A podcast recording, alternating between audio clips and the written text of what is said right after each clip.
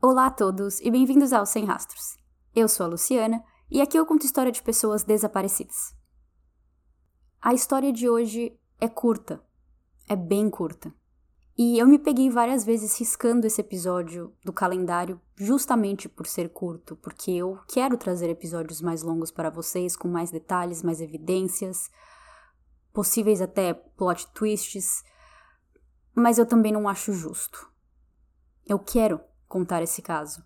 Eu tenho interesse nesse caso. E infelizmente algumas pessoas não têm o privilégio, não é bem essa palavra, mas algumas pessoas infelizmente não recebem toda a atenção da mídia o bastante para que um episódio comprido e completo seja possível. Algumas pessoas acabam virando apenas nota de rodapé, ou você só encontra informações obscuras em fontes não muito seguras. E o que acaba acontecendo é que o caso não vai para frente, as pessoas não ficam sabendo, a mídia não dá atenção, e no final quem mais sofre é a vítima e a família da vítima que tanto quer uma solução. A minha maior ansiedade de trazer um caso curto aqui não é por mim.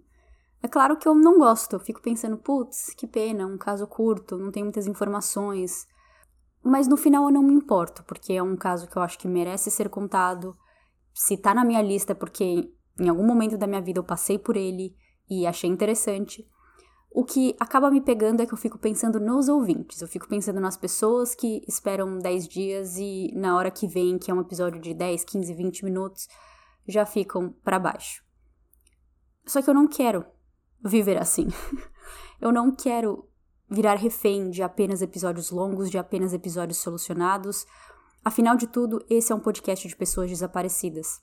Eu podia não ter pensado exatamente nisso no começo do podcast, quando eu criei, mas a verdade é que episódios não solucionados acabam sendo mais curtos muitas vezes, justamente pela falta da solução, da parte da investigação onde se chegou no veredito, no suspeito, no julgamento. Essas coisas tomam minutos de uma gravação, no qual, na maioria dos meus casos, não tem. Mas enfim, falando tudo isso, só para falar para vocês que sim, esse é um caso curto e que uma parte de mim tá ansiosa com isso, por saber que vocês talvez não vão gostar muito, mas eu não quero ser assim. Eu não quero ficar com esse sentimento de que eu não estou fazendo um bom trabalho para aqueles que me ouvem, porque eu acho sim que eu estou fazendo um bom trabalho dentro das informações que eu tenho, dentro do que eu consigo achar, porque eu podia fazer qualquer episódio ser mais longo se eu começar a falar de várias teorias, se eu começar a sair do assunto, mas eu não quero. Como eu estou fazendo nessa entrada, por exemplo. Estou falando muito e não é sobre o caso. Mas, mesmo depois de eu falar tudo isso, eu não quis, eu me senti culpada de fazer apenas um caso curto, então eu também trago para vocês mais um episódio sobre o update que teve no caso de Akia Eggleston. Eu sei que o mês de junho é mundialmente conhecido pela causa LGBT, mas aqui nos Estados Unidos também é um mês que é comemorado a emancipação dos afro-americanos escravizados. O mês é chamado de Juneteenth. O dia a ser comemorado é dia 19 de junho e ele é chamado de Juneteenth. Então, de vez de ser 19th, que seria 19 em inglês, ficou Juneteenth. E o caso de hoje é de uma pessoa negra. Eu comentei no caso de Akia Eggleston que algumas minorias acabam não tendo tanta mídia ou tanta atenção até mesmo do público quando se trata de casos de desaparecimento ou crimes. E pessoas negras, asiáticas, latinas, indígenas acabam entrando nessa estatística muito mais do que pessoas brancas. E por isso eu repito sobre o que eu falei de não querer apenas ficar escolhendo os casos por ser casos compridos. Esses casos curtos também merecem ser contados. As vítimas não têm culpa de não terem seus casos famosos e popularizados pela mídia ou pela internet. Elas também têm uma história que merecem ser contada. Então sejam mais uma vez bem-vindos ao Sem Rastros. Hoje eu conto a história de Christopher Tompkins.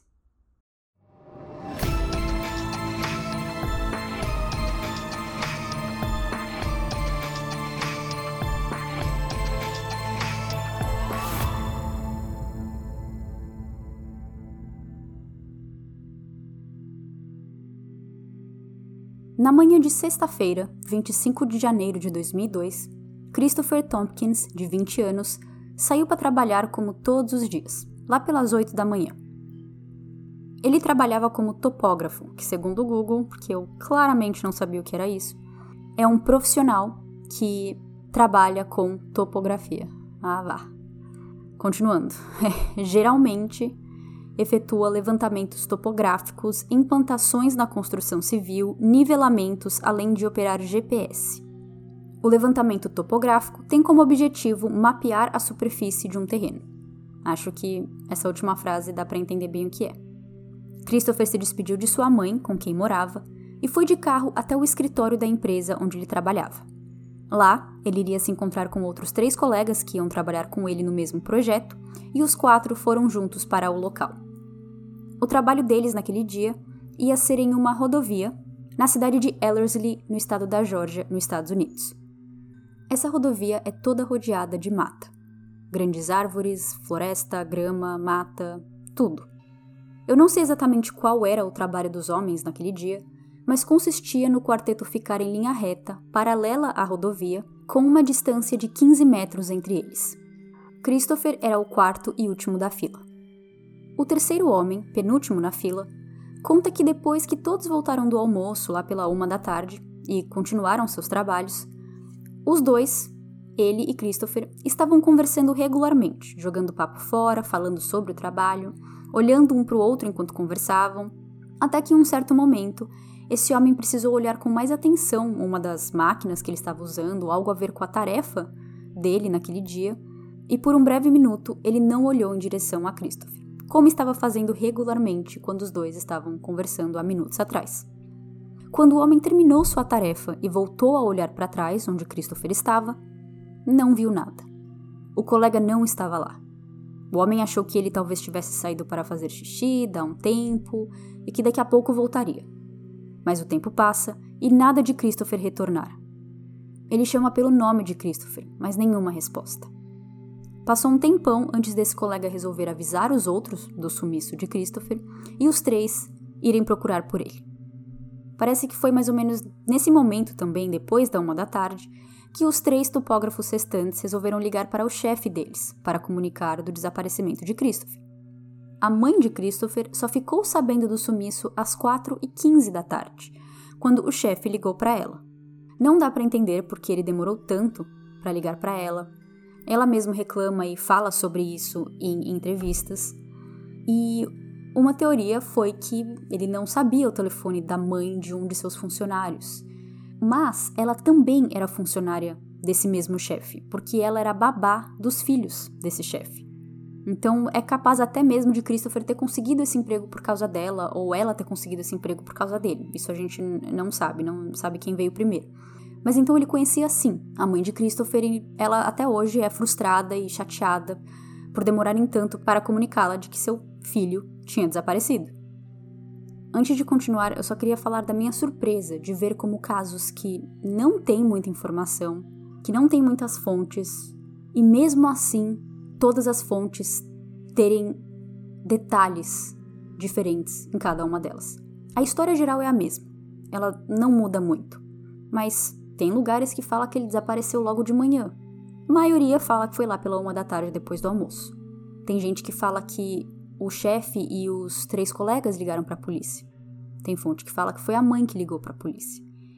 Eu vou tentar sempre falar para vocês quando tiver alguma divergência de fontes, mas nesse caso, por menor que seja a sua divulgação, por algum motivo foi ali um caso de telefone sem fio, que alguns detalhes se perderam e são bem diferentes dependendo de onde você lê, vê ou ouve. Enfim, a polícia foi chamada nesse dia, mas adivinha? Eles falaram que, por Christopher já ser um homem adulto, eles iam esperar 24 horas para fazer qualquer coisa. Então eles não dariam assistência naquele dia, naquele 25 de janeiro. A família não quis esperar pela boa vontade da polícia e foram eles mesmos procurarem por Christopher pela área onde ele estava trabalhando. Mais uma vez, não se sabe se foi a mãe e a família de Christopher ou se foram os próprios colegas de trabalho quando foram procurar por ele mais cedo, mas perpendicular a rodovia em que eles estavam trabalhando, adentrando a mata, tinha uma cerca de arame farpado. preso na cerca, no topo, na última linha da cerca, tinha uma bota de Christopher. A altura dessa cerca de arame farpado era em torno de dois metros e meio. Suas máquinas de trabalho estavam no solo, ali perto da cerca também, comprovando que Christopher esteve ali em algum momento, mas ele em si não estava lá. E lembrando, uma bota foi encontrada no topo dessa cerca, assim, presa, como se alguém tivesse pulado e a bota ficou presa no arame farpado, a outra não. No dia seguinte, com Christopher ainda desaparecido, a polícia se juntou à busca e foram também ao mesmo lugar. E além da bota que tinha sido encontrada no dia anterior, eles também encontraram um pedaço de tecido azul preso nesse arame, que pensam ser da calça de Christopher, e 12 centavos no chão. Então, a teoria até aqui é que Christopher, por algum motivo, pulou essa cerca, o que fez um pedaço de sua calça ficar presa no arame. Quando ele pulou para o outro lado, as moedas de seu bolso caíram e ele também perdeu a bota no processo. O chefe de Christopher disse que nos dias anteriores ao desaparecimento, o funcionário estava se comportando estranhamente, mas não especificou, não deu nenhum exemplo do que era esse comportamento. Já a mãe, com quem Christopher morava, via todos os dias, ela disse veemente que ele não estava se comportando diferente ou anormal e que ele não fugiria assim do nada. Ela, desde então, tem que defender o filho, dizendo que ele não ia fugir, muito menos desse jeito, porque a polícia, desde o começo, tratou esse caso como uma pessoa que fugiu voluntariamente. Além do que eles encontraram ali na cerca, não se tem mais nada sobre esse caso. Por isso que eu falei que era um caso curto, porque não tem uma evidência sequer telefônica, eletrônica, afinal era 2002 também, então não era grande é, mídias sociais ou até mesmo celulares e coisas assim. Não tem nada. A polícia, desde o começo, não se mostrou empenhada em solucionar esse caso e, desde o começo, deixou bem claro que a teoria deles era de que Christopher tinha fugido. E eles depois confirmaram para o público que era essa a teoria deles, porque 30 dias após o desaparecimento de Christopher, eles fizeram uma conferência, falaram em público que Christopher tinha fugido. Ponto final. Cinco meses depois de seu desaparecimento, um homem, um fazendeiro parece, encontrou uma bota solitária em sua propriedade privada e era de Christopher. Parece que ele morava a 800 metros de distância da rodovia da área que Christopher estava trabalhando. Se nós acreditarmos na teoria de que Christopher fugiu por conta própria, tem até certas coisas que parecem que se encaixam, como por exemplo, ele correu e pulou a cerca de arame farpado, onde as moedas caíram de seu bolso, um pedaço de sua calça ficou presa no arame e sua uma bota ficou presa no arame. Ele continuou correndo na direção dessa fazenda e resolveu tirar a outra bota, talvez para correr melhor, ou a bota também caiu. Mas entra a questão do motivo. Por que ele fugiria assim do nada no meio do trabalho?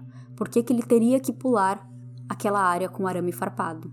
Que, por acaso, pelo que eu vi de fotos, era mais mata. Eu não sei exatamente se era uma propriedade privada ou o que era, mas era continuação de mata, não tinha assim uma casa ali.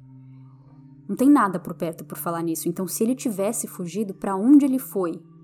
Só se nós tivermos um caso de que ele acabou morrendo na floresta mesmo, porque não tinha para onde ir. A primeira teoria, é claro, cai em cima dos colegas de trabalho. Será que eles têm algo a ver com isso? Mas por incrível que pareça, a polícia nunca os considerou suspeito, nunca os considerou pessoas de interesse sequer. E todas as fontes, até eu mesma contando aqui, parte da história que o colega que estava na frente de Christopher contou. Que eles estavam conversando, que uma hora ele não estava olhando, quando voltou a olhar, Christopher não estava lá. Essa é a única história que temos. E a polícia acreditou de primeira, não suspeitou e continuou achando que Christopher tinha fugido. Uma semana depois do sumiço, um dos três colegas contratou um advogado e um outro parece que tinha ficha criminal de crimes violentos. Eu estava conversando com o meu marido, que é americano, um pouco antes de fazer esse caso, e ele estava me falando que esse tipo de trabalho aqui nos Estados Unidos, é, topógrafo ou, ou que trabalha assim em rodovias, ruas, costumam ter, por exemplo, ex-prisioneiros ou pessoas que não têm um bom histórico, justamente porque você costuma ficar embaixo do sol, é trabalho físico, o que não é todo mundo que consegue ou pode. E que costuma ser relativamente fácil conseguir esses empregos também, porque eles sempre estão precisando de alguém, e se alguém está disposto a trabalhar em climas quentes ou frios, a ficar de pé por muito tempo, a fazer trabalho físico, eles acabam deixando entrar. Então, o fato de que tinha alguém ali com um histórico de crimes não é anormal para esse tipo de trabalho. Nesse caso específico, faz a pessoa parecer um tanto suspeita, mas no final não temos nenhuma prova. Mas caso tenha sido os colegas de trabalho, fica duas perguntas no ar.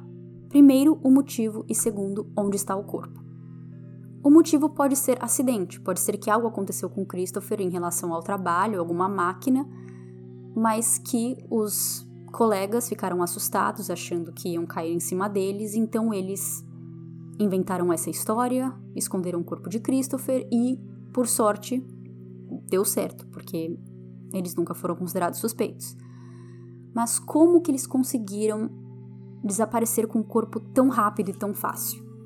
A gente não sabe a hora em que Christopher desapareceu. A gente sabe pela história que o colega contou, que foi lá em torno da uma hora da tarde. A mãe só ficou sabendo às quatro. E a uma hora da tarde é o que ele fala. Então Christopher pode ter desaparecido muito antes e não sabemos o que pode ter acontecido. Mais uma teoria é de que um animal teria pego, comido, levado Christopher para algum lugar. Mas ela também tem buracos. O corte ou até mesmo o sequestro de um animal não é limpo. Provavelmente deixaria rastros de sangue ou pedaços de roupa, ou Christopher teria gritado, e pela história, ele simplesmente desapareceu sem nenhum som, sem nada de estranho acontecer, não se tem nenhum sangue. Da área onde ele estava trabalhando até a cerca, não se tem pedaços da roupa dele rasgadas. É uma das teorias, mas difícil de ser a correta. A maioria dos casos, mesmo sem soluções, e aqueles que muitas teorias se encaixam, costumam se manter dentro da realidade. Mas esse é tão estranho e tão difícil de entender o que aconteceu que é claro que teorias sobrenaturais aparecem aqui. Eu não vou dar muito tempo para elas, eu não nego para vocês que eu não gosto desse tipo de assunto sobrenatural, ETs, fantasmas, Sou o tipo de pessoa que sempre pula esses episódios quando eu vejo que tem algum assim. Eu sou do tipo que tem que ver para crer. Ar e sentimento são praticamente as únicas coisas que eu não vejo, que eu acredito. Mas nesse caso, ele até que é bem falado. Pessoas que acreditam que ele foi sugado por um portal, por um, um vortex. Pessoas acreditam que ele está em outro universo. Pessoas que acreditam que ele foi sequestrado por aliens. Isso existe. E é isso. Eu confesso que eu não fui muito atrás dessas teorias, porque no final elas, pelo menos para mim, elas não vão fazer sentido. A teoria sobre os colegas de trabalho, por exemplo, tem um fundo de realidade. A única história que nós sabemos vem deles. Um deles arranjou advogado na semana seguinte. A polícia nunca foi atrás de fazer uma investigação completa. Então existe, de certa maneira, uma evidência circunstancial contra eles. Mas ETs? Fantasmas? universo paralelo, não. E essa foi a história de Christopher Tompkins. Curta, sem muitas informações, a polícia claramente não estava interessada em investigar esse caso, em achar uma solução para a família Tompkins. Desde o começo, eles trataram como uma pessoa que fugiu da vida porque quis, e por isso não temos nenhuma informação hoje em dia. Esse ano, o caso fez 20 anos não solucionado. Mas talvez seja um caso não solucionado para nós, porque parece que para a polícia ele foi solucionado no dia em que desapareceu. Até o próximo episódio. Tchau, tchau.